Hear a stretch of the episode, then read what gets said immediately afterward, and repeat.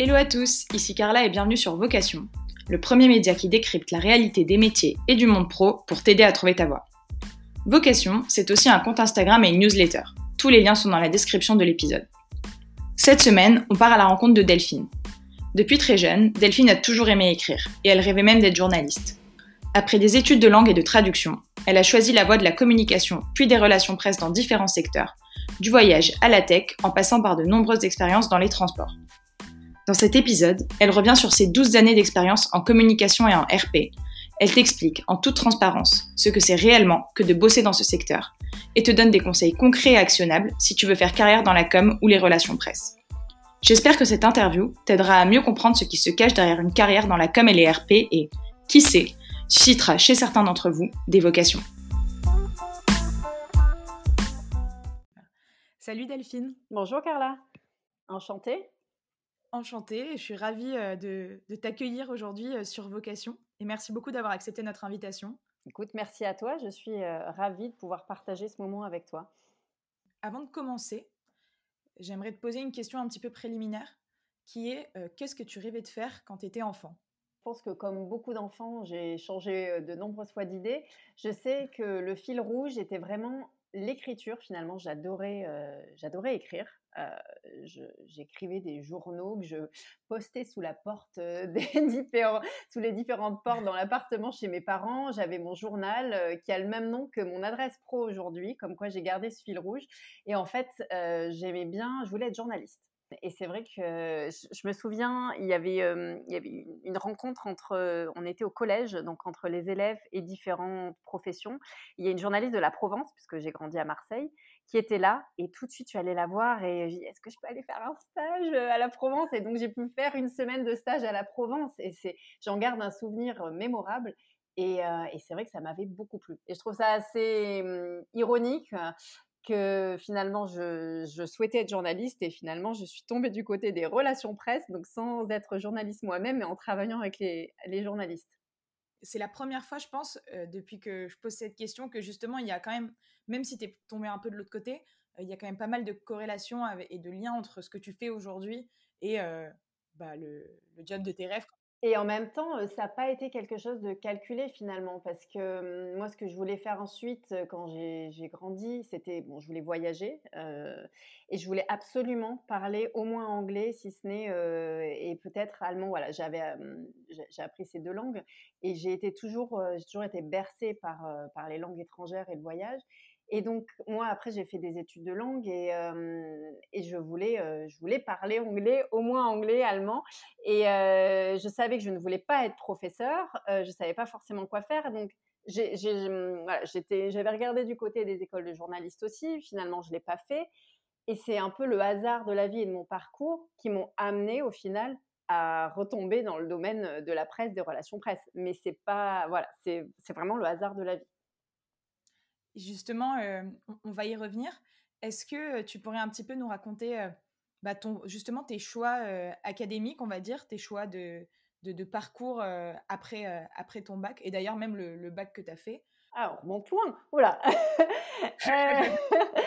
Alors, quand j'étais jeune, euh, donc j'ai fait un bac L. Si j'ai l'impression d'être un dinosaure, euh, mais euh, alors je suis vraiment littéraire.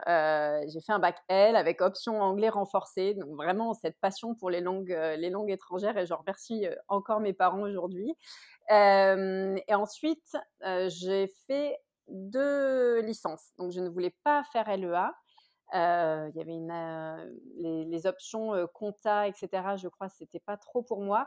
Donc j'ai décidé de faire en parallèle deux licences, une LLCE anglais, une LLCE allemand. Entre temps, je suis partie en Angleterre. Et donc j'ai fini ma licence à Aix-en-Provence. Et après, j'ai intégré l'ISIT à Paris. Donc, il y a deux écoles de traduction-interprétation en France, euh, l'ISIT et l'ESIT. Et donc, j'ai intégré l'ISIT, qui à l'époque voulait dire Institut supérieur d'interprétation et de traduction. Euh, entre-temps, pendant ce temps, la réforme LMD est passée, donc euh, ça, s'est transformé au lieu de 4 ans en 5 ans.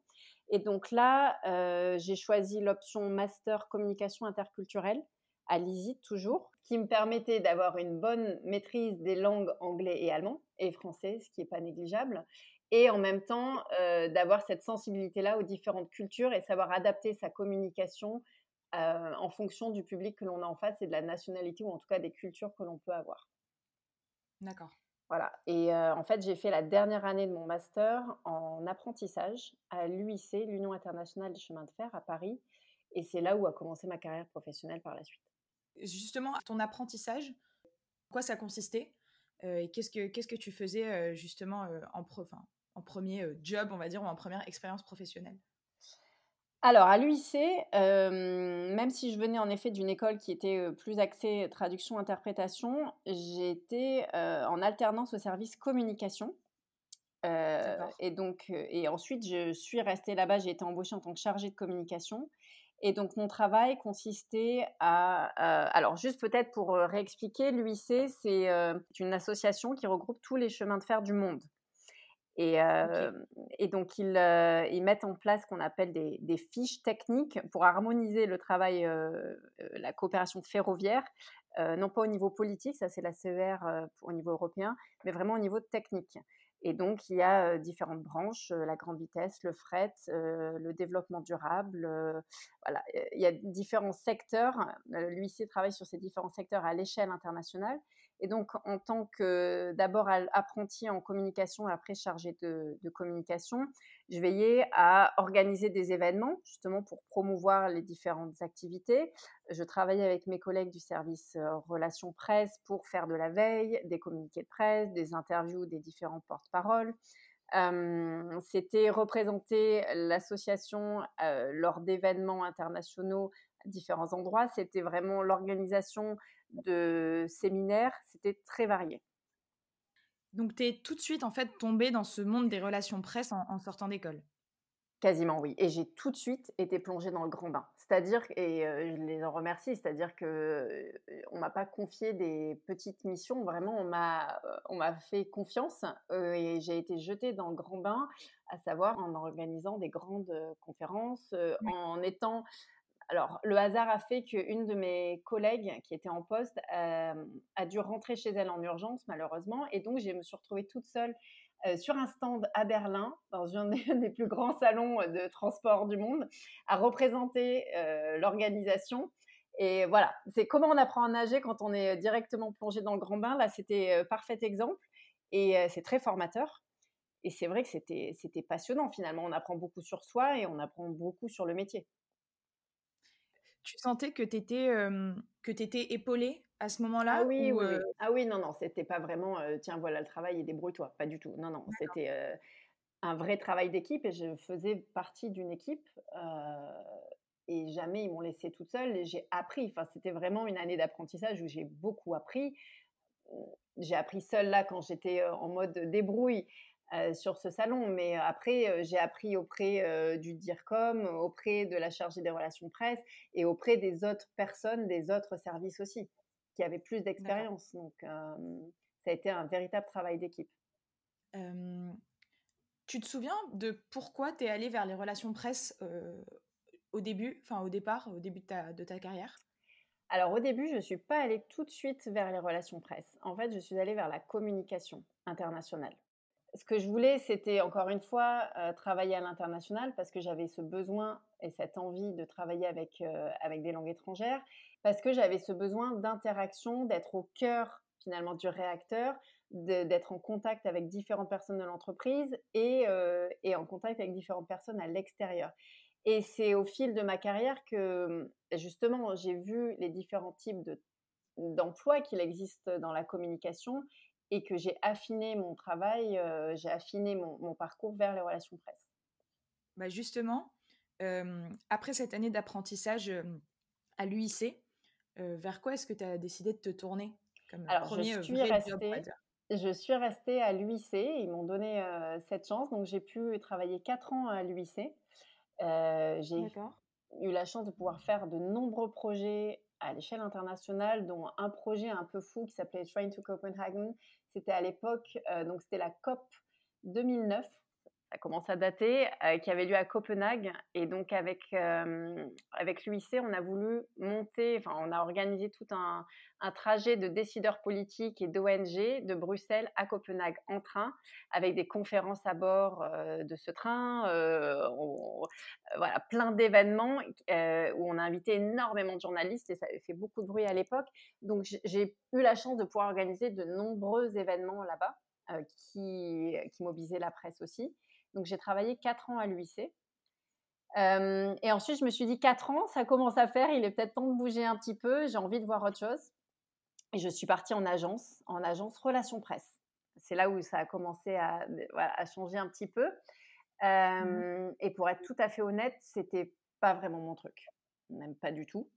Euh, donc je suis pas restée très longtemps. Je, ne, je maintiens que je ne pourrais pas faire le travail que je fais aujourd'hui si j'étais pas passée par là. Et c'est important de savoir aussi ce qu'on aime et ce qu'on n'aime pas. Euh, voilà, donc euh, ils m'ont fait, ils m'ont fait confiance, mais c'est vrai que c'était pas, c'était pas ce que j'ai le plus, euh, ce n'est pas ce que j'ai le plus aimé. Et, en fait, le hasard fait bien les choses. quand j'étais à l'UIC, donc j'avais rencontré le PDG de Deutsche Bahn France. Donc Deutsche Bahn, c'est l'équivalent des chemins de fer allemands. Ils avaient une filiale en France. Et, je m'étais dit, oh, j'aimerais bien travailler pour eux, ça a l'air super intéressant. Et à l'époque, euh, il n'y avait pas de poste. Et finalement, alors j'étais dans cette agence RP euh, qui, voilà, ça ne matchait pas pour moi. Euh, le PDG de Deutsche Bahn France me dit, écoute, un poste vient de s'ouvrir en tant que DIRCOM marketing avec une partie affaires publiques aussi. Est-ce que ça t'intéresse? Comme quoi, parfois, il y a des bonnes étoiles sur, sur la route. Et l'alignement des ah, complètement, complètement. Donc, je dis, bah, banco, allons-y. Et c'est comme ça qu'en 2012, j'ai intégré Deutsche Bahn France pour faire à la fois un poste en communication, relations presse et une partie de mon poste était en affaires publiques pour une filiale de la DB s'appelait Arriva. C'était à l'époque où on parlait de la libéralisation du marché ferroviaire en France. Et voilà, on voulait voir ce qui était possible, si on pouvait mettre en place des projets pilotes dans les régions. Donc, je, je travaillais avec Arriva pour cette partie affaires publiques. D'accord. Donc, on va, on va y revenir. Oui. pardon, excuse-moi, j'ai juste, avant qu'on continue un peu ton parcours professionnel, j'aimerais revenir très rapidement sur cette expérience en agence. Pourquoi, pourquoi comment tu t'es rendu compte que c'était pas fait pour toi et qu'est-ce qui n'était pas fait pour toi dans cet environnement-là? En fait, je me rendais compte que j'avais besoin de m'approprier vraiment tous les sujets d'une entreprise pour pouvoir bien écrire, aller jusqu'au bout des choses et bien faire mon travail finalement. Et j'avais une espèce de frustration. j'avais un portefeuille de clients qui, ça m'a permis de voir beaucoup de sujets, d'apprendre plein de choses. Mais finalement, il fallait aller vite et je ne pouvais pas aller vraiment au bout des choses sur comprendre le pourquoi du comment de chaque entreprise pour lesquelles j'écrivais des communiqués où je mettais en place des, stratégies RP. Et voilà, donc c'était assez intense, j'avais une espèce de frustration et donc je sentais que c'était pas pour moi. D'accord, donc c'est vraiment le côté pas pouvoir aller au, bout des, au bout des choses ou en tout cas vraiment saisir en ce qui se passe à l'intérieur de l'entreprise. Ce que j'aime finalement dans mon travail de communication et RP, c'est qu'on fait pleinement partie de, du business. On comprend les rouages, on est aussi gardien de l'image de l'entreprise, on comprend la stratégie, on sait ce qu'il y a derrière, on sait quels sont les, pourquoi telle décision a été prise. Et, euh, et ensuite, on met une stratégie de com et, RP en place. Là, l'entreprise avait euh, ses propres raisons de, de, décider tel et tel objectif et telle et telle stratégie. Nous, on venait euh, simplement Évidemment qu'on avait une partie de la stratégie qu'on la connaissait, mais on avait simplement à appliquer la stratégie RP. Et euh, il me manquait des éléments pour pouvoir, voilà, pour pouvoir aller jusqu'au bout des choses. D'accord, oui.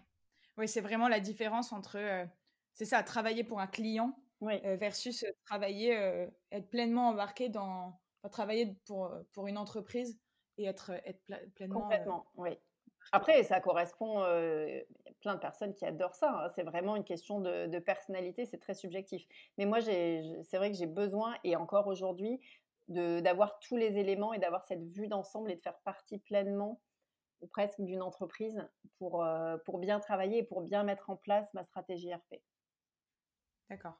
C'est très personnel. Hein. Donc, oui, c'est oui, c'est exactement. Enfin, entre, enfin, l'agence, ça permet aussi, enfin, ça a plein d'avantages. Tu, tu, travailles avec des clients différents sur des sujets différents. Tu peux changer de secteur. Enfin, c'est ça. C'est quelque chose de très, de très personnel et ça dépend juste. Oui, oui. Et travailler en agence, c'est très varié. Ça apprend à travailler beaucoup, être efficace très rapidement. On apprend beaucoup sur plein de secteurs différents, alors que quand on est uniquement dédié à une entreprise, évidemment que voilà, on reste, on reste dans son secteur. Donc il y a plein d'avantages. Et encore une fois, je ne pourrais pas faire mon travail aujourd'hui sans être passé par ce travail d'agence, en agence où on apprend de manière assez intense comment travailler avec des journalistes, plus que quand j'étais à l'UIC finalement, où à l'UIC j'avais une partie presse, mais une partie événementielle, une partie com très corporate, une partie très stakeholder management, alors que là, j'ai vraiment appris tous les rouages des relations presse. Je, voilà, j'ai aucun regret. Hyper, euh, hyper, hyper intéressant en tout cas de, de voir que tu es quand même passé par là et que ça, enfin, même si c'est pas euh, l'expérience qui te, enfin, qui, l'endroit en tout cas où toi tu te sentais que c'était fait pour toi, bah, tu en retires pas mal de choses. Tu es resté combien de temps là-bas? Hum, pas longtemps, un peu moins de six mois. Et en fait, euh, juste, c'est, je trouve que c'est important d'être passé par là aussi, parce que quand on est de l'autre côté, quand on est en entreprise et qu'on veut travailler avec des agences, au moins on sait ce que c'est. On sait comment travaille une agence et on sait, euh, voilà, j'ai vu les, les, deux côtés et euh, on, sait, on sait comment ça se passe. Donc ça permet aussi d'être plus efficace dans la relation entreprise-agence. D'accord, ok. Oui, bah oui, totalement. Voir, euh, voir comment ça se passe de l'autre côté, c'est toujours plus. Euh, ah oui, oui, Donc c'est pour ça que je dis aucun regret et euh, ça me permet de, de mieux travailler avec les agences avec lesquelles je coopère parce que je sais comment ça marche derrière. Je reviens du coup sur ce qu'on disait avant, avant que je t'interrompe un petit peu pour qu'on parle de ton expérience en agence. du coup, tu es arrivé après, après cette expérience-là en tant que directeur de la communication chez Deutsche Bahn, c'est ça? Euh, d'abord, j'étais chargée de com et, marketing, en effet, et rapidement, je suis, je suis devenue directrice communication marketing, oui. Deutsche Bahn France. D'accord. Et euh, tu peux un petit peu nous revenir sur cette expérience-là, sur comment, comment ça s'est passé, qu'est-ce que tu faisais là-bas? Alors, euh, c'était génial en fait, et le but était vraiment de promouvoir bah, en partie les, voyages vers l'Allemagne et, principalement en train, bien évidemment, puisque le but c'était de vendre euh, des billets de train sur le site de l'ADB. Et donc ça consistait en beaucoup de communication euh, plus consumer, alors que quand j'étais à l'UIC c'était plus corporate, donc tourné vers les clients. Il y avait un, un, grand aspect tourisme aussi qui était complètement nouveau, donc travailler avec les offices du tourisme en Allemagne, il y avait une partie traduction, comme quoi finalement hein, tous les chemins se croisent et on fait jamais les choses pour rien. C'était comment on adapte et on traduit le site de, la, DB en France pour les Français. Donc cette partie traduction et interculturalité est encore présente. il y avait une partie relations presse bien évidemment pour mettre en avant les activités de la DB en France, donc sur la possibilité de réserver ses billets de train pour voyager en Allemagne sur ban.com. Et on avait une partie grand compte aussi, donc qui, est un peu différente de l'autre activité, avec l'organisation de séminaires et la gestion de voyages d'affaires. Donc ça me permettait de faire à, la fois de la communication très consumer et de la communication B2B, donc avec deux types de presse différentes. Et tu as une, as une préférence aujourd'hui pour l'un des deux? Ou euh, Je pense que j'ai une sensibilité plus forte sur le corporate. Euh, j'ai fait du consumer aussi chez Trendline après. mais je pense, encore une fois, c'est une question de personnalité, mais j'ai une, voilà, je me sens plus à l'aise en corpo. D'accord. Et je ne saurais pas, et je ne saurais pas faire de la, je, je ne saurais pas, pense que je serais moins efficace en communication ou en RP consumer très grand public, enfin produit de, de, grande consommation. Je pense que je ne serais pas efficace à faire des RP pour vendre du parfum, du fromage ou du shampoing. C'est pas c'est pas mon truc. Mais encore une fois, c'est vraiment une question de personnalité. Ouais. Parce que justement, bah, on va on va revenir sur justement cette distinction et exactement ce que c'est que que le, les métiers des relations presse. Mais là, chez Dutch Band, tu étais vraiment encore dans la communication plus que dans les, les deux. relations presse. Ah, vraiment les deux. Les deux, c'était la définition des messages, être garant des messages, l'organisation d'événements et, et non, non, j'avais une grande partie quand même responsable relations presse où on organisait beaucoup d'interviews, on faisait des communiqués de presse sur chaque nouveauté produit, sur où le, PDG, j'ai organisé les interviews de notre PDG ou les interviews du directeur grand compte. donc j'avais une grande composante RP. On va revenir dessus juste avant justement on va d'abord finir sur ton sur ton parcours pro et notamment du coup bah, je crois qu'on y arrive d'ailleurs sur ton, ton job chez Trainline et ensuite, on, comme ça, on pourra bien euh, rentrer dans ce que c'est que les relations presse et, euh, et concrètement en quoi consistait euh, ton job, ton job là-bas. Du coup, ton expérience après Dutch Ban, c'était d'aller chez Trainline? Exactement. donc j'ai rejoint Trainline en avril 2015, qui n'était pas Trainline à l'époque, qui était Capitaine Train. Donc Capitaine Train, c'est une start-up qui a été créée en 2009 et l'objectif de Capitaine Train, c'était de vendre des billets de train de différents transporteurs sur une seule et même plateforme en, en, une minute, en 58 secondes. On voyait même sur la démo. et c'était vraiment fait pour, pour les clients, pour tous, bah, voilà, pour, pour que l'expérience soit la plus smooth, comme on dit, possible, et la plus efficace possible. Et donc, j'ai rejoint l'expérience, j'ai rejoint euh, Capitaine Train en 2015, en effet, pour gérer les relations presse. Et ça a été une expérience euh, magnifique. Euh, donc, Capitaine Train, en fait, a rejoint, est devenu Captain Train et a rejoint ensuite Trendline en 2016. et j'y suis restée jusqu'à fin 2019. Et qu'est-ce que tu faisais là-bas concrètement? Comment c'était Comment était l'expérience? Elle était géniale. Ça, c'est aucun. C'était vraiment top avec une équipe en or, vraiment. Donc, c'était une, super expérience. L'idée, c'était donc de mmh, faire parler de Capitaine Train et ensuite Trendline dans, les, dans différents types de médias, que ce soit plus presse pro ou presse conso, puisque le but c'était quand même d'avoir un maximum d'utilisateurs de, la plateforme. Mmh avant ça, finalement, c'était aussi poser les premières bases des messages, ce qu'on veut dire, à qui on veut le dire, voilà, donc identifier ce qu'on appelle des cibles, j'aime pas forcément ce terme, mais et quel message pour quelle cible, et ensuite travailler sur un planning, ce qui est quand même important, donc c'est ce fameux calendrier RP intégré à la stratégie de communication, et donc quels sont les temps forts, qu'est-ce que quels sont aussi les marronniers, ce qu'on appelle les marronniers en RP. Donc, ce sont les événements récurrents chaque année, la fête des mères, la Saint-Valentin, etc. Et est-ce qu'on peut les utiliser euh, pour, euh, pour faire parler de sa marque ou pas? Donc, c'était mmh. vraiment construire ce calendrier, cette base de messages. Ce Q&A, donc c'est pareil pour les porte-paroles, donc être prêt à répondre aux différentes questions. Et ensuite, ça consistait à organiser euh, différentes interviews avec le porte-parole. En l'occurrence, à l'époque, c'était Jean-Daniel Guillot, le cofondateur de Capitaine Train. Ensuite, ça a été Daniel Beutler. Mais ça peut être un expert technique si le sujet est plus technique. Ça consistait à rédiger des communiqués de presse et vraiment à accroître la visibilité de l'entreprise pour apporter un maximum de clients, mais aussi asseoir sa crédibilité, surtout quand on est finalement une, une start-up ou une entreprise qu'on ne connaît pas forcément, c'est important de rassurer, de se faire connaître certes, mais aussi de rassurer les utilisateurs. D'accord, donc toi, tu prends ton...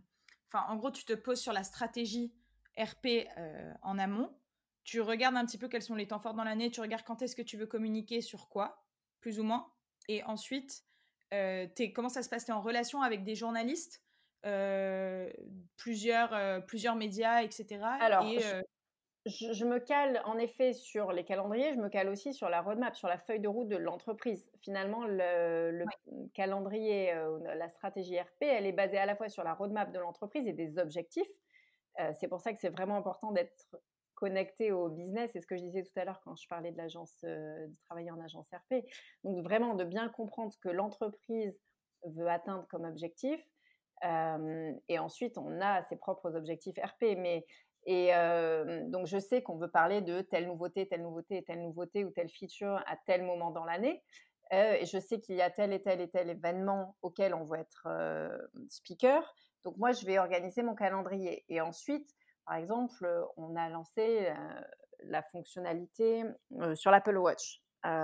donc, je sais que je vais contacter des journalistes. J'ai ma liste de journalistes dans l'innovation, dans dans le numérique, ce genre de choses. Donc, en fonction des sujets, euh, je vais contacter les journalistes. Euh, je vais contacter les journalistes. Le but, c'est de faire un communiqué de presse et ensuite d'organiser des interviews pour pouvoir faire une démo, pour pouvoir aller plus dans les détails euh, et pour qu'on puisse expliquer et présenter à la presse ce qu'on est en train de faire. Ok.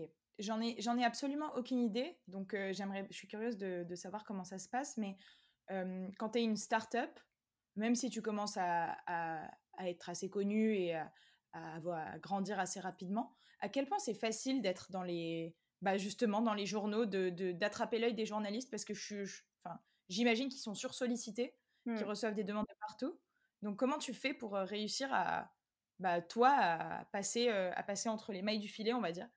C'est pas si facile. En effet, et c'est vrai qu'il faut garder à l'esprit que les journalistes reçoivent énormément de communiqués de presse tous les jours. Donc voilà, il faut savoir trouver le bon équilibre entre je les contacte, mais je les harcèle pas non plus.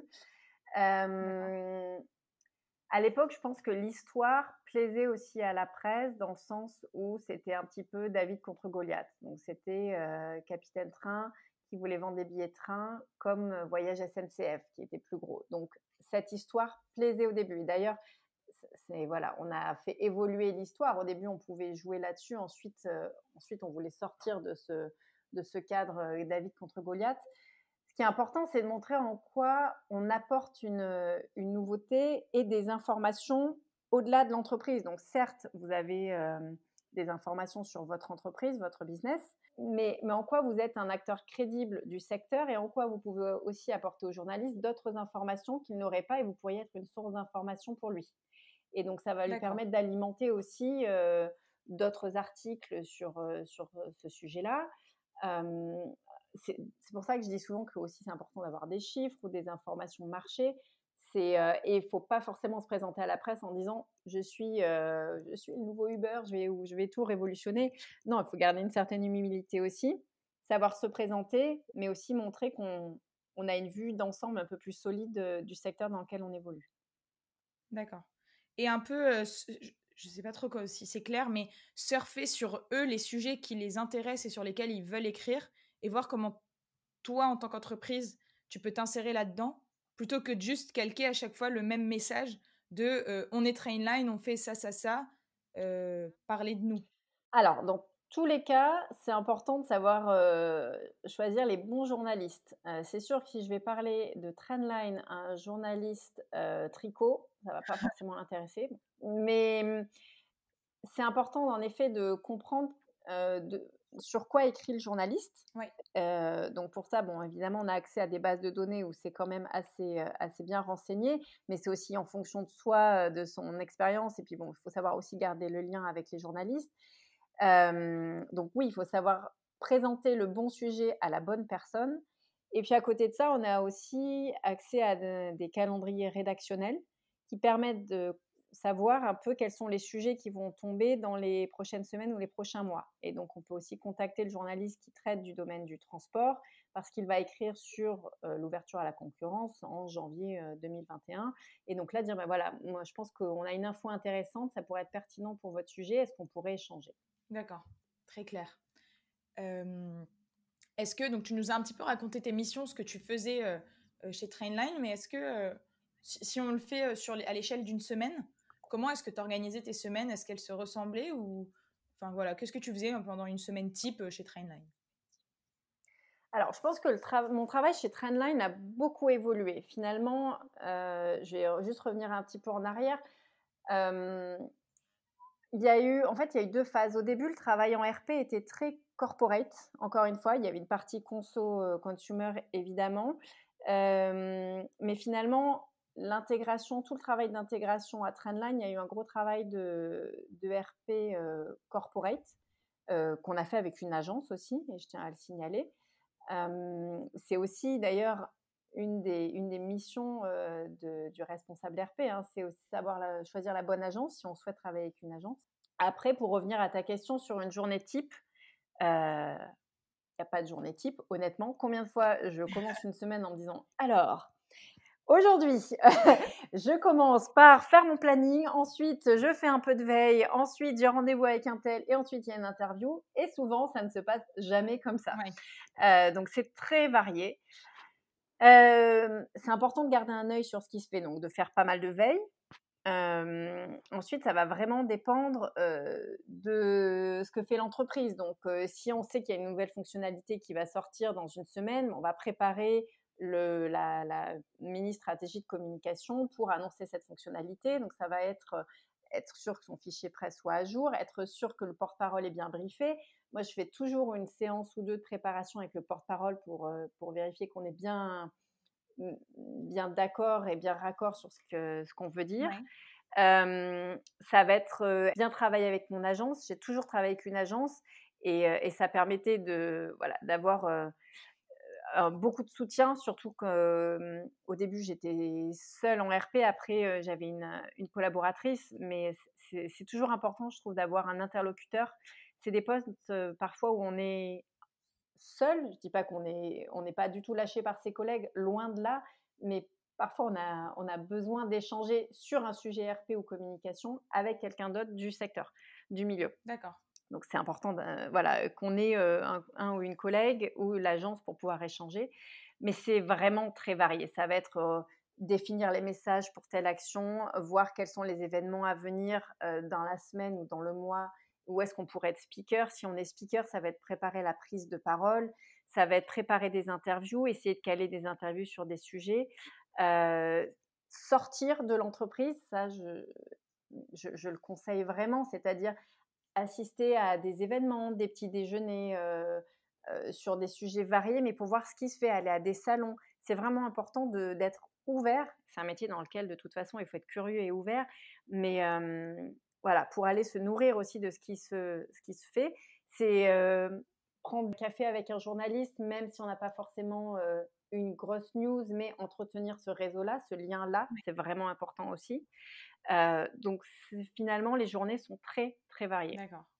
Et tu, tu, nous parlais du coup du fait que tu te sentais un petit peu, enfin, que tu n'étais pas seule, mais que c'était un job pour lequel à la base tu étais du coup la seule chez Trainline, avec du coup cette agence avec qui tu travaillais en, un peu bah, main dans la main, c'est ça?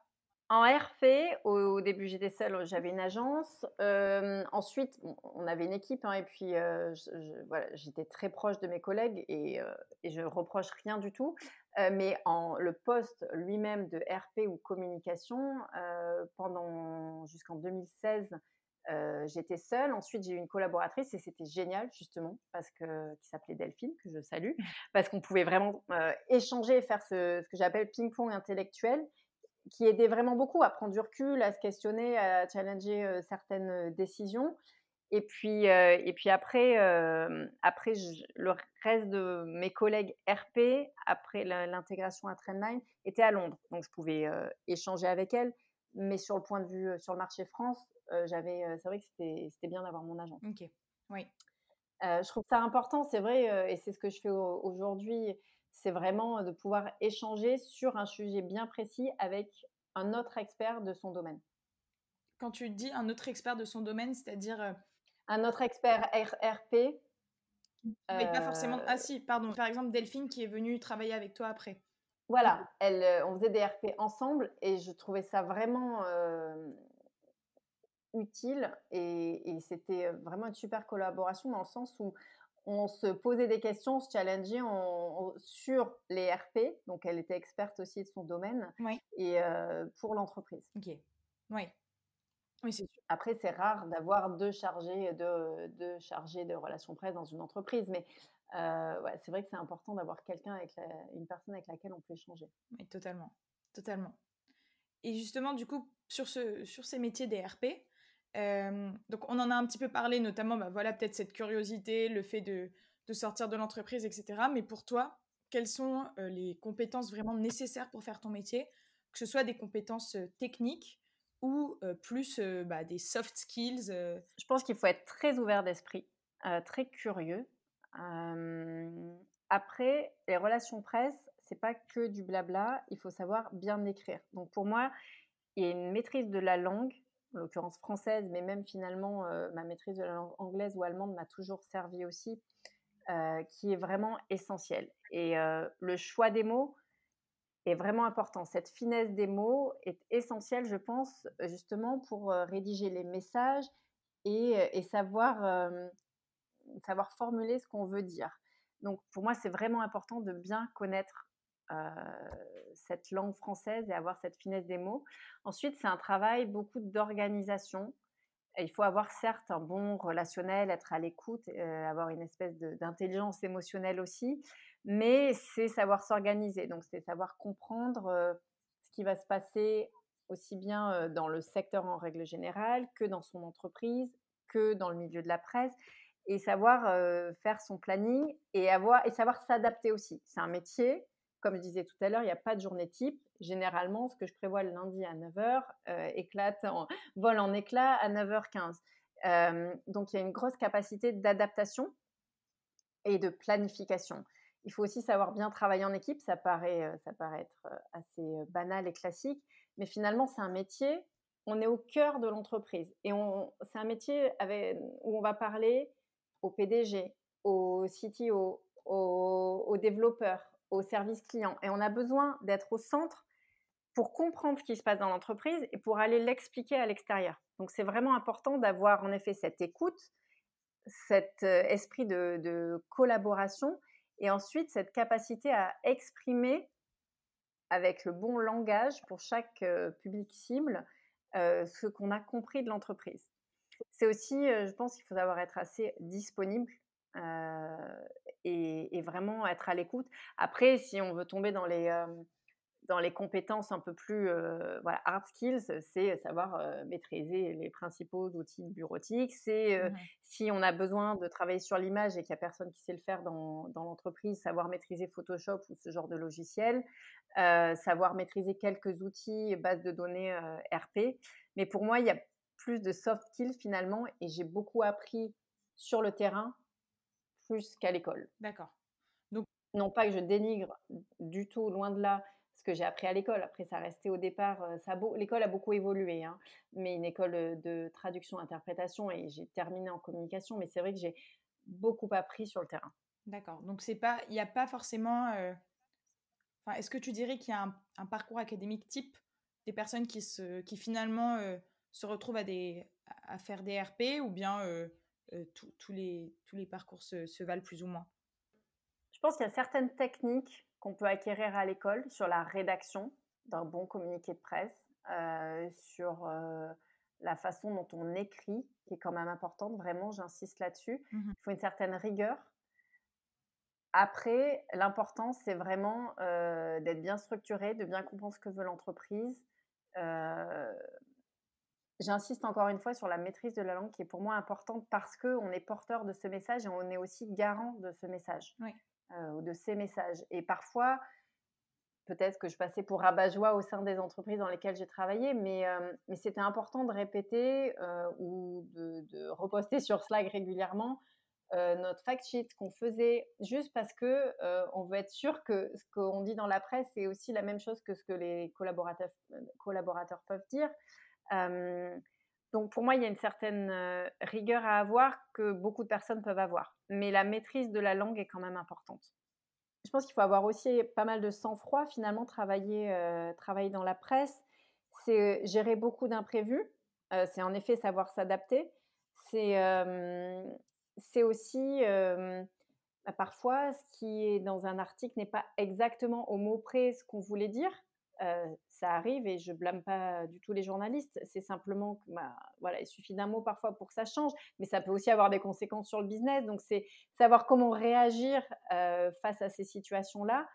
Donc, je pense qu'il faut avoir la tête sur les épaules et, pas mal de sang-froid. D'accord. Oui. Oui, c'est ça, parce qu'en fait, très, très important de, de toi maîtriser justement cette écriture, cette rédaction, mais aussi de bien pouvoir infuser ça à tous tes collaborateurs et bien faire passer le message aussi aux, journalistes avec qui tu vas travailler. Oui, tout à fait. Justement, tu nous parlais du fait que à la base tu étais toute seule à ce poste-là, puis que vous avez été deux. J'imagine que du coup la charge de travail elle est assez intense. Est-ce que tu arrivais à bien concilier ta vie perso et, et ta vie pro pendant ces années-là? Alors, l'entreprise euh, Capitaine est vraiment euh, bienveillante dans le sens où elle veille vraiment à ce qu'on ait une vie équilibrée. Après, en effet, j'avais beaucoup de travail, euh, je le nie pas, mais c'est vrai qu'on veillait à, à, ce qu'il y ait cet équilibre-là. Pour ma part, c'était en plus différent parce que autant quand j'ai commencé, quand j'ai intégré Capitaine Train, j'habitais à Boulogne, l'entreprise à, est à Paris, donc voilà, c'était assez facile. Ensuite, j'ai déménagé à Lyon, donc j'ai commencé, j'ai continué à travailler pour Trendline tout en habitant à Lyon, donc je faisais du télétravail, mais j'allais toutes les semaines à Paris et à Londres quand on a intégré Trendline. Donc le rythme était quand même assez intense. Euh, mais c'est pas lié au travail de RP, c'est vraiment une décision personnelle. Euh, je pense que c'est un travail qui en effet prend du temps. Euh, si on sait bien s'organiser, on peut réussir à trouver cet équilibre-là. Il faut savoir quand même être disponible. Ça arrive que parfois il tombe une news le week-end ou le soir qu'il faut gérer. Et mais c'est pas tous les soirs, c'est pas tous les week-ends. Donc c'est un travail où, pour lequel il faut être disponible mais, mais ça reste faisable. Et oui, on peut trouver cet équilibre-là. D'accord. Et, et justement, bah, du... il, y a toujours, il y a toujours des phases, mais je pense que c'est pour, pour de nombreux métiers, il y a toujours des phases où il y, a, il y a un moment de travail plus intense que d'autres. quand, quand il y a un rachat, quand il y a une grosse nouvelle, une grosse conférence de presse, un gros événement à préparer, euh, je pense qu'il n'y a pas que la responsable RP qui a beaucoup de travail et qui du coup va rogner un peu sur son temps perso. Je pense qu'il y a toujours des phases dans une entreprise, dans une carrière où on va plus travailler que d'autres, ou en tout cas un peu plus empiéter sur sa vie perso que d'autres. Mais en règle générale, on peut trouver cet équilibre. Et ça dépend beaucoup de l'entreprise aussi, du coup. Oui, j'avoue que hum, Tramline est une entreprise qui respecte énormément la vie privée. Et justement, euh, pour toi, quelles étaient les spécificités un peu dans la culture qui faisait vraiment bah, le cœur de Trainline. Je pense que ce qui nous animait chez Capitaine Train et après Trainline, c'est vraiment la passion. Mais vraiment, et je dis pas ça en termes bullshit, c'est-à-dire vraiment on était passionnés euh, et, complètement dédiés à, ce qu'on faisait. On, aimait le produit et on aimait le client. Et euh, je dis pas que dans les autres entreprises que, que j'ai pu euh, traverser ou euh, ou ailleurs c'est pas le cas, mais là c'était vraiment sincère. C'est cet amour du produit, cet amour du client qui faisait qu'on se donnait tous à 300% pour notre travail. D'accord. Euh, et vraiment, euh, je trouvais qu'il y avait une espèce de cohésion et un esprit d'équipe très très fort que j'ai jamais vu ailleurs. je suis sûre que ça existe ailleurs, mais en tout cas, je ne l'ai jamais vécu. Donc, c'est voilà, c'est vraiment quelque chose qui m'a beaucoup marqué c'était on travaille tous dans le même but sans forcément euh, euh, qu'on nous le martèle tous les jours. C'était quelque chose qu'on avait chacun, qu'on portait chacun au, fond de nous et, euh, qui nous animait. il y avait un esprit d'équipe fabuleux. pour moi, certains de, de, ces collègues sont bien plus que des collègues et je pense que beaucoup sont encore amis aujourd'hui. Donc c'est vraiment cet esprit d'équipe qui est très très fort et encore une fois tourné vers le client ce qui est quand même incroyable d'avoir une équipe autant dédiée aux clients. Oui. c'est toujours le, le cas aujourd'hui, malgré du coup cette intégration à Trainline de Capitaine Train, tu as vu un peu des différences euh, justement euh, à ce moment-là? Il y a des différences de culture. Évidemment, on était une start-up, Trendline, qui, qui, était née en 2009. Trendline est beaucoup plus vieux et, enfin, est, né il y a bien plus longtemps. Et en plus, il y a la culture française, culture anglaise qui est quand même différente et le trendline est, est plus gros. mais on a réussi, et ce malgré les frontières à la fois culturelles et géographiques, à retrouver, même s'il y a toujours un temps d'adaptation, ça c'est sûr, à retrouver une, une synergie entre, entre les deux, deux, côtés de la Manche, si on peut dire. Et finalement, d'ailleurs, cette frontière, elle est gommée, puisque finalement, on parlait vraiment de collègues, euh, enfin, on, a pris l'Eurostar pas mal de fois, euh, et on faisait plus la différence entre qui travaillait à, Paris, à Édimbourg ou à Londres. Euh, et donc, c'est sûr qu'on perd ce côté, on va boire un, verre le soir après le boulot si, si le reste de l'équipe est à Londres ou vice-versa. Mais on a réussi à conserver ce lien, oui. D'accord. Super. Bah, dernière petite question sur Trainline avant qu'on passe à, une, à des questions un peu plus générales et de conseils. Tu, réponds en toute transparence, je ne sais pas, tu peux juste nous donner peut-être une fourchette, mais quel salaire on peut espérer quand on travaille en, en RP euh, voilà, dans une, dans une start-up euh, comme, comme euh, Trainline? Enfin, Capitaine Train et du coup Trainline après. Alors, en RP, c'est vraiment différent en effet si on travaille dans une entreprise ou dans une agence. D'accord. je pense que le salaire pour commencer est à peu près de 40K. Et après, ça peut varier en effet en fonction de l'entreprise dans laquelle on travaille. On peut, on peut monter, je ne sais pas, jusqu'à jusqu'à 60. peu, vraiment, c'est très variable. et ça va dépendre aussi ensuite s'il y a des BSPCE, des actions, des choses comme ça qu'on peut négocier ou pas.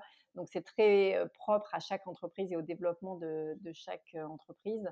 Mais je dirais que le salaire de base est, serait aux alentours de 40K. D'accord. Parfait, bah très, très, très clair.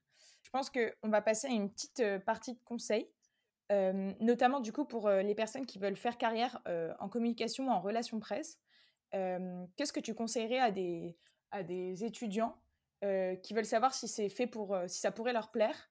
Et quels seraient tes conseils un petit peu pour choisir bah, la première entreprise où aller travailler ou le premier stage à faire par exemple? Alors, c'est important de tester. Euh, l'autre jour, je parlais justement avec, euh, avec un étudiant qui ne savait pas s'il voulait aller en agence ou en entreprise. Et lui, bah, fais les deux. Euh, je pense que tu es jeune, tu as le temps. donc, teste les deux pour te faire ta propre idée.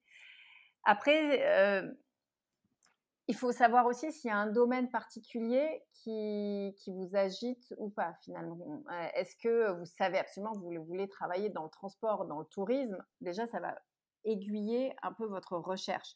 Euh, je pense que travailler en agence permet aussi de toucher à différents métiers, différents aspects du métier et voir différents secteurs d'activité. Donc, si on est vraiment perdu et qu'on ne sait pas forcément dans quel secteur on veut travailler, on peut essayer l'agence pour voir un petit peu ce qui existe. Si on est plus si on a la fibre un peu plus corporate ou consumer.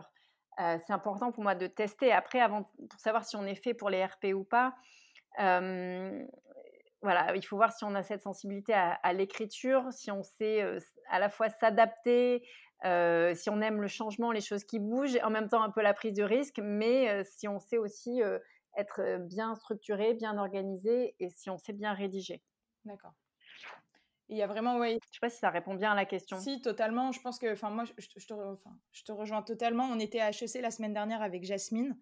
Euh, justement, on a parlé devant, enfin, on a parlé aux premières années un peu retour d'expérience, et il nous disait justement comment est-ce qu'on sait si euh, si un job est, fait pour nous. Et en fait, la, la réponse c'est juste de tester. Enfin, pour nous, c'était de tester quoi, et de justement de pouvoir, le fait de pouvoir faire des stages ou même d'avoir des expériences. Et si au bout de six mois, on se rend compte que c'est pas fait pour nous, et ben, il n'y a, pas mort d'homme, on peut changer quoi. Et ça permet justement de. Enfin, tester, c'est juste la meilleure façon de savoir si, si un job est. Et de toute façon, c'est comme de toute façon, c'est comme les études. Hein. On peut toujours revenir en arrière et c'est pas grave. Et c'est même pas se tromper finalement, c'est juste apprendre. Comme je disais plus tôt, euh, ben moi j'ai pas du tout aimé mon passage en agence RP. Euh, ça me sert aujourd'hui et c'est pas grave. J'ai appris, je sais ce que je ne veux pas aussi. Donc euh, voilà, encore une fois, si on peut le tester en apprentissage, en apprentissage ou en stage, c'est très bien.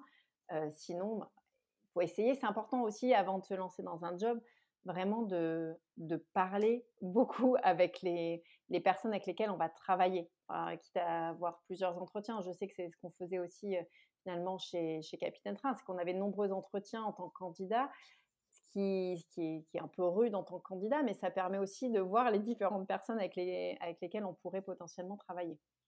Et, euh, et, aussi, je recommande, si on a la possibilité, de parler euh, avec différentes personnes qui travaillent, par exemple, dans les RP, pas forcément dans l'entreprise dans laquelle on voudrait postuler, mais juste pour avoir une idée du métier. Voilà, certains acceptent de jouer le jeu, euh, d'être contactés sur LinkedIn. Moi, ça m'arrive parfois de prendre du temps avec certaines personnes. je le fais pas avec tout le monde et, j'aurais pas le temps, mais de certaines personnes qui se posent des questions.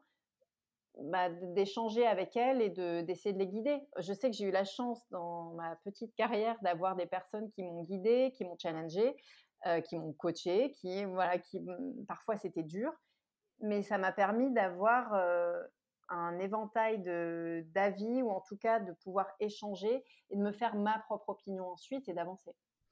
Justement, tu, tu, nous disais que tu faisais passer, enfin que tu as déjà vu du coup des candidats en, en, bah, entretien et, et, que du coup ils passaient pas mal de, différents rounds. Comment, donc du coup tu nous l'as dit quand même, hein, parler avec parler avec des personnes qui travaillent dans ce secteur-là, essayer d'aller chercher l'information et des retours d'expérience. Mais qu'est-ce qui faisait vraiment la différence entre les candidats qui, bah, qui, qui, passaient au second tour, on va dire, et ceux que vous reteniez pas pour toi? Est-ce qu'il y a, Qu'est-ce qui faisait la différence? Bah déjà, les candidats qui ne connaissent pas bien l'entreprise, je peux te dire que ceux-là ne passent pas le deuxième tour. Et c'est un peu tarte à la crème, mais finalement, ça arrive souvent. Donc, je conseille de bien connaître l'entreprise dans laquelle on postule. Oui. D'être assez honnête, encore une fois, c'est assez facile, mais finalement, on sent aussi si, si la personne n'est pas vraiment en phase avec le poste ou en phase avec soi-même voilà. Et de dire aussi quand on ne sait pas répondre à une question. Ça sert à rien de cacher certaines choses et je préfère cette transparence-là. Et de réfléchir aussi à ce qu'on ferait, ce qu'on mettrait en place si on était dans l'entreprise. Je trouve ça toujours bon signe de voir que la personne s'est projetée dans le poste et, et peut-être force de proposition les idées, évidemment, ne, ne conviendront pas forcément à la stratégie de l'entreprise, mais c'est pas grave, c'est de voir que le candidat a fait cet effort de projection dans l'entreprise, dans le poste. Oui, donc finalement, c'est un peu arriver en ayant, entre guillemets, fait son travail pour montrer à l'entreprise qu'on s'est intéressé, qu'on arrive à porter un peu, d'avoir du recul sur, sur ce qu'ils font aujourd'hui, mais pas non plus porter un masque et jouer un jeu et vraiment être être soi, parce que si on est fait pour être ici, bah, euh, autant se montrer directement tel qu'on est un petit peu. Ah oui, de toute façon, ça se verra très vite euh, si on a joué le jeu et on sera très malheureux de toute façon euh, dans son poste, je pense, si on se ment à soi-même. C'est un peu, enfin, c'est quelque chose qui revient beaucoup, en tout cas à chaque fois qu'on parle avec des étudiants. Et moi, enfin, moi, je suis passée par là, Jasmine, pareil, qui est que quand on est encore en, dans nos premières années d'études, on, a tellement envie de rentrer dans certaines entreprises quelquefois qu'on voilà qu'on n'est pas forcément soi-même et qu'on essaie de se montrer sous notre meilleur jour, mais du coup en, bah, jouant un petit peu un, jeu. Et en fait, c'est au détriment aussi de euh, ton bonheur à toi en entreprise? Et au-delà du fait de ne pas être heureux si on n'est pas vraiment soi-même, on sera même pas forcément efficace ou on fera pas forcément son travail de la meilleure manière. Euh, ça va se, voilà, je parle pour moi. Je sais que si je travaille pas avec mon cœur et que je suis pas en phase avec moi-même, ça va se voir sur mon travail, ça va se sentir dans ce que je vais écrire. Euh, et je pense que c'est le cas pour beaucoup de personnes. Donc, ça sert à rien de se mentir ou de mentir à l'entreprise. Après, il y a toujours des solutions. Si on a vraiment envie de travailler dans cette entreprise euh, et qu'on sent qu'il nous manque euh, quelques petits quelques petites choses pour y arriver. On peut aussi voir si des formations sont possibles ou comment on peut être aidé. Euh, est-ce qu'on peut avoir un mentor qui peut, qui peut nous aider Ce genre de choses. Oui, totalement. On ne demande pas d'être parfait. Totalement. Euh, on, arrive au mot de la fin, là. Deux petites questions à te poser. La première, c'est euh, si tu voulais me convaincre que tu as le meilleur job sur Terre, ou qu'en tout cas, travailler dans les relations presse, c'est le meilleur job sur Terre, qu'est-ce que tu me dirais en 30 secondes? C'est vraiment propre à chacun. Et honnêtement, euh, quand je travaillais à l'UIC, j'aurais pu te dire c'est le meilleur job sur Terre parce que je fais le tour du monde, je rencontre plein de gens, je vois des journalistes, c'est trop bien, euh, je m'éclate. Et finalement, aujourd'hui, je changerai parce que je te dis, ben, euh, voilà, c'est ma personnalité a changé, ma vie a changé. C'est vraiment propre à chacun, ça évolue avec le temps. Ce que je trouve génial, et en même temps, c'est sans filet, c'est qu'on voit vraiment l'impact de notre travail. C'est-à-dire que ce que tu fais va se retrouver dans la presse. Mmh. Et là, tu appelles ta, maman et tu dis, t'as vu, regarde, j'ai organisé cette interview dans le monde. Non, mais voilà, c'est qu'il y a quelque chose d'un peu euh, kiffant, tu vois, où tu dis, bon, ben, ça fait un petit peu peur aussi et tu as une certaine responsabilité, mais je trouve ça génial de voir vraiment l'impact de ce que tu fais. après, c'est vraiment propre à chacun et ça évolue avec le temps et avec ta personnalité. Oui, c'est propre à chacun et c'est propre à chacun à différentes à différents moments de ta vie aussi, quoi. toi-même à différents moments de ta vie. Oui. Aujourd'hui, avec la vie que j'ai aujourd'hui, euh, j'ai plus envie de parcourir le monde et de faire tous les salons. Euh, mais c'était génial, euh, c'était génial quand j'ai commencé. aujourd'hui, je m'éclate à coacher les chargés de com, les, les, chargés de relations presse, et je vois aussi l'impact finalement de ce que je fais. Et j'adore ce que je fais. Et je, je, ne serais pas, j'aurais pas eu les épaules, ou en tout cas, je pas, je me serais pas senti de le faire il y a dix ans, bien évidemment. Super. Et pour finir, euh, est-ce que tu pourrais nous raconter euh, ta pire bourde euh, au boulot? J'ai dû en faire pas mal des bourdes. alors je suis pas, je suis pas une pro des chiffres, donc j'ai sûrement eu des bourdes en tableau Excel et, en chiffres et en mauvais calculs qui m'ont valu quelques quelques savons. Après, ce à quoi je pense, c'est pas forcément une bourde, mais c'est vraiment, bon, je suis un peu, j'ai un côté un petit peu Pierre Richard et quelque chose qui me marquera toujours. Donc, je travaillais à l'UIC et, on avait organisé une conférence de presse avec des grands PDG de grandes compagnies ferroviaires et le, secrétaire adjoint des Nations Unies qui était dédié au département des affaires économiques et sociales. Et donc, en tant que chargée des RP, j'organise tout, la conférence de presse commence et, euh, le secrétaire général adjoint des Nations Unies prend la parole. Il y a un petit souci technique, donc je vais arranger le micro.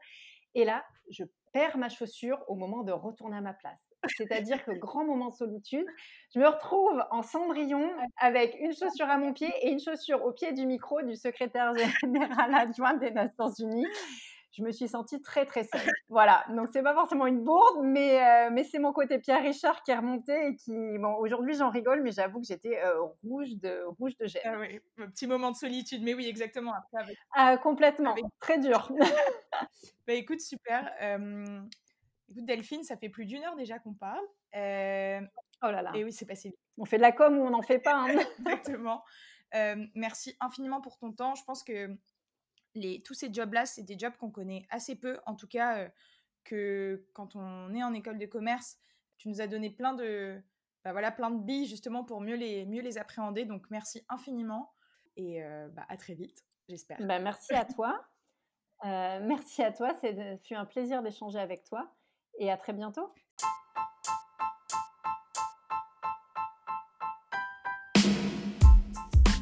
Et voilà, c'est fini pour cette semaine. J'espère que l'épisode t'a plu et t'a permis d'y voir plus clair dans l'océan des métiers possibles. Pour aller plus loin, abonne-toi à notre newsletter et reçois, tous les mardis, une fiche métier ainsi que les ressources de notre invité directement dans ta boîte mail. Rendez-vous aussi sur Instagram, advocation.co, pour suivre nos aventures. On poste du contenu tous les jours pour t'aider à mieux comprendre le monde pro. Si l'épisode t'a plu, n'hésite pas à nous laisser 5 étoiles sur Apple Podcast et à partager l'épisode à des personnes que ça pourrait aider. C'est ce qui nous aide le plus à se faire connaître et ça fait vraiment la différence. À la semaine prochaine!